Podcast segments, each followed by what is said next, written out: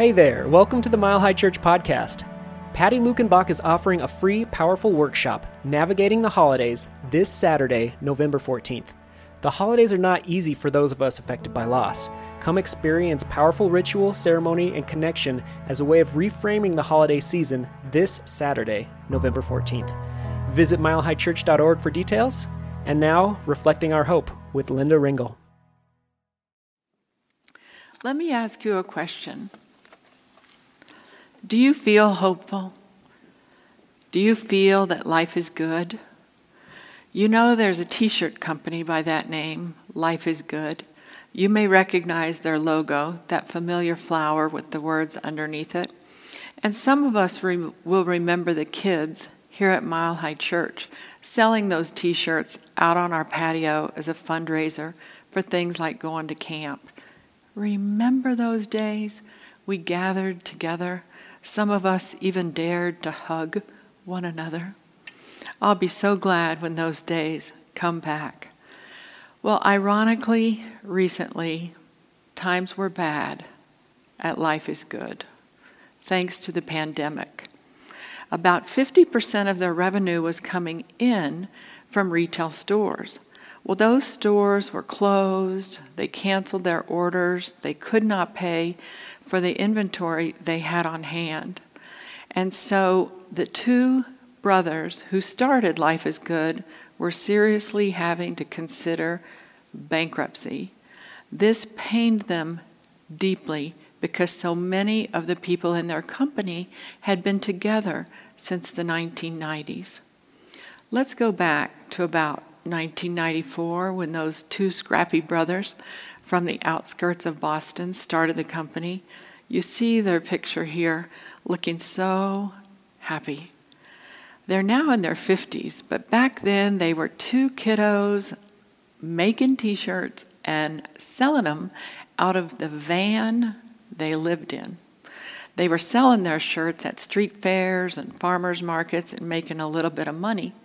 They wanted to see where it led.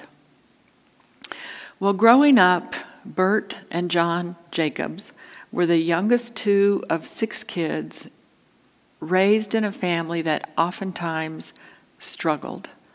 To make matters worse, when they were in elementary school, their parents got in a near fatal car accident. They were lucky to survive. The mom recovered fully eventually, but the dad never really did. Forever, he lost the use of his right hand and his forearm. He became embittered. He was given to fits of anger, and his temper was very unpredictable. So life wasn't all that good back in those days in the Jacobs household. But the mom believed it could be. She was hopeful, and she reflected that hope out to her family. She started a practice whereby at the dinner table each night, each kiddo would share something with the whole family that happened during their day that was either positive or funny. Well, these were kids, you can imagine some of the stuff that came up. But what really happened at the deeper level was that with that one question, the mom shifted the attitudes of that family from being tense and walking on eggshells and not ever knowing what was going to happen next to being more positive, being more hopeful, being more uplifted. What did Bert and John learn during those days of their tough upbringing? John says this We learned that being happy isn't dependent on your circumstances. Happiness and optimism, optimism are conscious and often courageous choices that you make. Choices. Now, they credit their mom with inspiring them for their personal and professional mission and their motto. Their mission, you've probably seen it on shirts too, it's life isn't perfect, life isn't easy, life is good. I love that. I've modified it, modified it. I use it for myself. It goes something like this. Life doesn't always feel fair. Life doesn't always seem easy, but life is so good and so precious. Do you believe that? I do. Do you remember last week in Adventure in Faith number four, Josh shared with us the state motto, the state of South Carolina? It's while I breathe, I hope. Well, I have been breathing and living in hope for the last seven years. It was back then that I was surprisingly diagnosed with lung cancer. It was stage four on the day it was diagnosed, and I was not expected to live this long. The odds actually were 94 to 1 against my living this long. But here I am, living and loving and reflecting the hope out that I hope I have many more good days and decades. And I agree with Bert and John that hopefulness, having our hopefulness reflected inward and outward, is a conscious choice. And we make that choice based in the rock solid reality that we are spiritual beings first. And from that, we can co create with Spirit. We can co create our attitudes. We can co create kindness and compassion. We can reflect what we receive from Spirit out to the world. I believe that the creative ultimate presence deep within us, the essence of us, makes that possible. And yes, life is good. But this is not some Hollywood kind of woo glee and delight, hey, let's make a deal kind of a thing. No, that doesn't even feel realistic in November of 2020. That's irrational optimism. You know what might work better? Rational optimism. It's that optimism that is truly based in us as us and works for us as we go through our lives. Genetic researchers have found at least, and this is just to date, they have found at least 340 genes that outpicture for us to be happy and hopeful. And really, when you think about it, it makes sense in terms of evolution. You know, what would, what would encourage us to get out of the cave and go look for food? We had to be hopeful about that, or we might just stay in the cave, starve to death. That's not too good for survival of the species. So we have that innate desire to be happy and to be hopeful. I like what Anita Moorjani says about having this deeply embedded within us. You probably know the story of Anita Moorjani. She was a woman who got cancer in her 50s. She got very ill with it, went to the hospital, was clinically determined to be dead. She was in a deep, deep coma, though. She was kept on life support, and she went on to the next realm. She stayed there for 30 hours experiencing all there is, experiencing Spirit Divine. She came back a changed woman, cured, feeling very whole and complete. And here's what she said. Now, I'm not talking here about a belief that you should stay positive all the time. No, not at all. I am talking about something much deeper. It is an inner knowing that we are much more than physical beings. We are spiritual beings. We are spirit. And we can live from that spiritual well of knowing that hope springs eternal for us, for our families, for the community, for the world. And that spring never goes dry. But you know, we are spiritual beings first and foremost having a physical, biological existence. And sometimes the ways of the world get to us. It might be physical or emotional or mental or spiritual, relational, financial, occupational, a lot of stuff can get us down. I know I was down in that place where things look a little bit hopeless and you feel a bit of despair. For me, it was 19 months ago. Through some testing, it was found that the cancer in my lungs had moved to my brain in three places. And really, I was in the dumps. It was a tough place, it was a dark place, and I could feel in my gut that it just wasn't a good place for me to stay. It wasn't good for me on every one of those levels. It wasn't good for my immune system. It wasn't a place where I could rest and recharge and repair and rejuvenate. So it was truly a practice what you teach moment. And so I opened up my Science of Mind and Spirit toolkit it's full of strategies, as you know, and I started employing them with renewed, restored hope.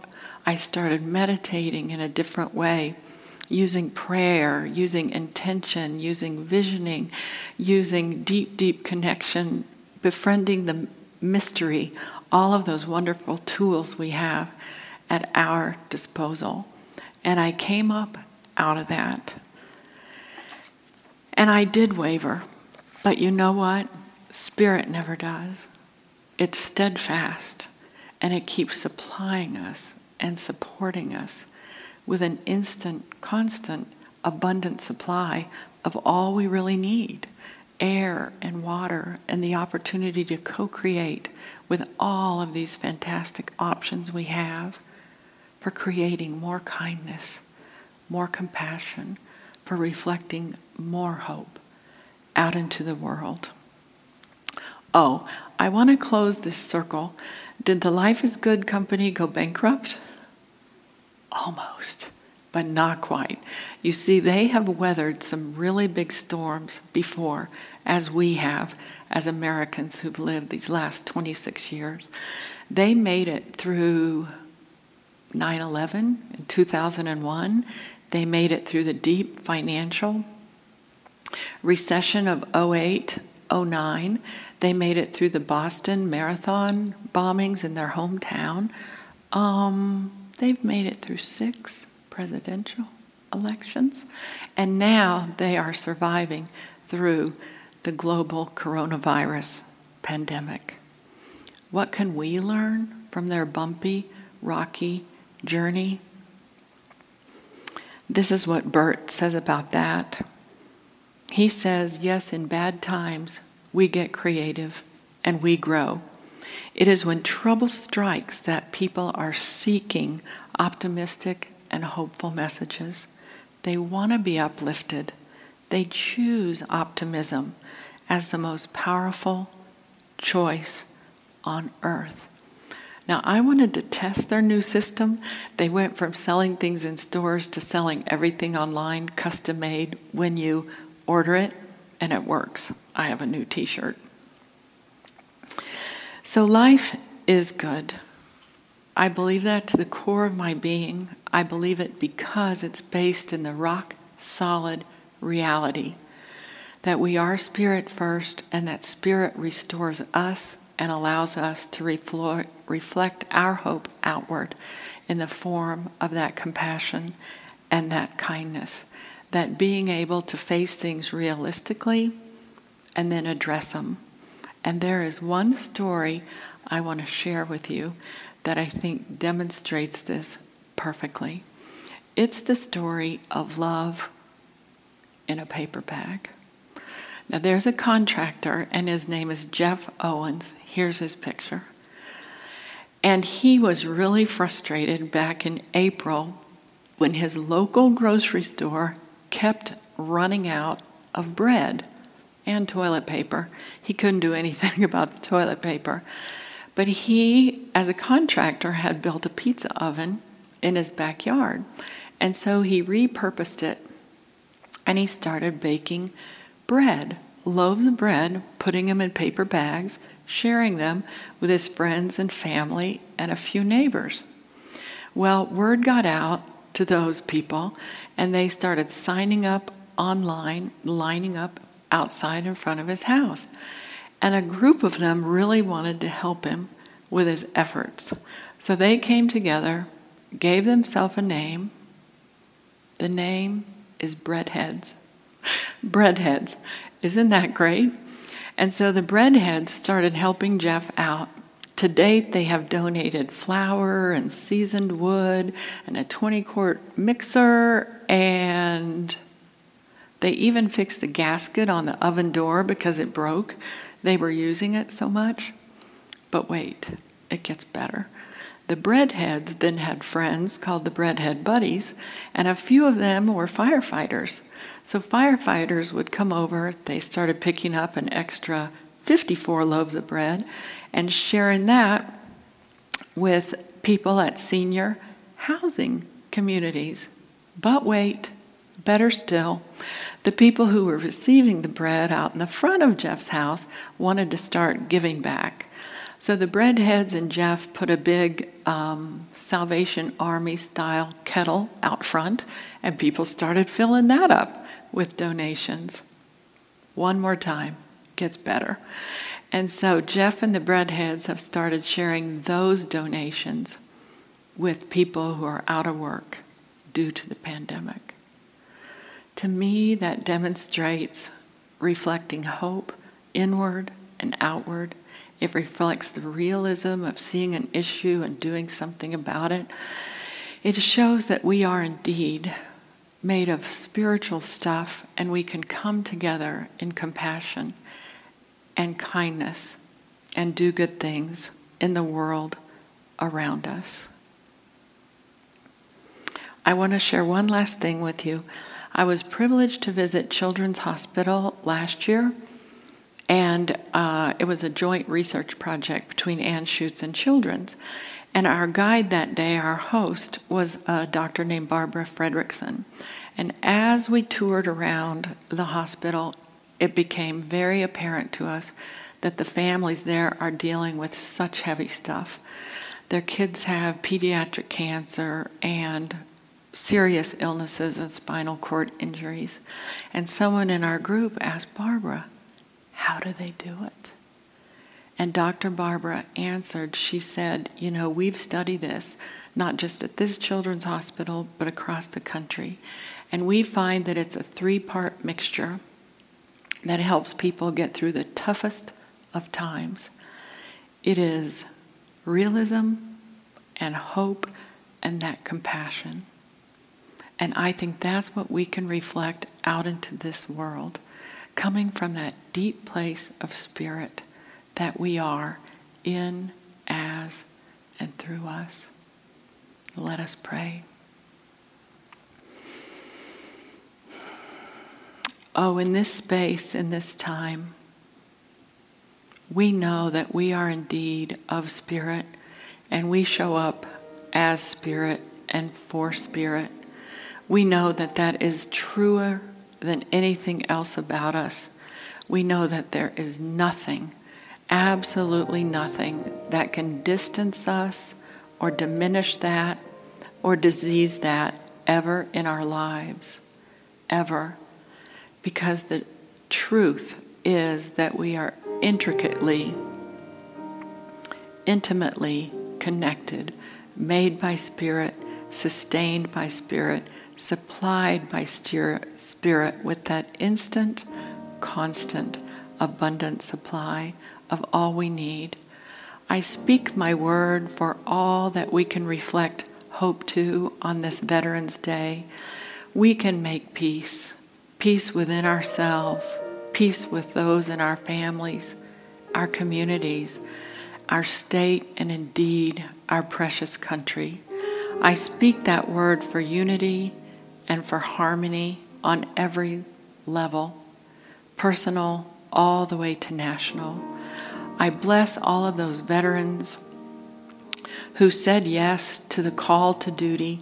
I bless all of us who answer the call in this day to show up as love, to say yes to compassion, to reflect what we feel that God given peace in our hearts to reflect that out to others as we move forward in an uplifted, renewed, outstanding way as we reflect hope to the world. Please join me in saying, and so it is. Thank you for listening to the Mile High Church podcast. This podcast is made possible by the generous contributions from listeners like you. If you'd like to make a donation, please visit us at milehighchurch.org. Have a fabulous day.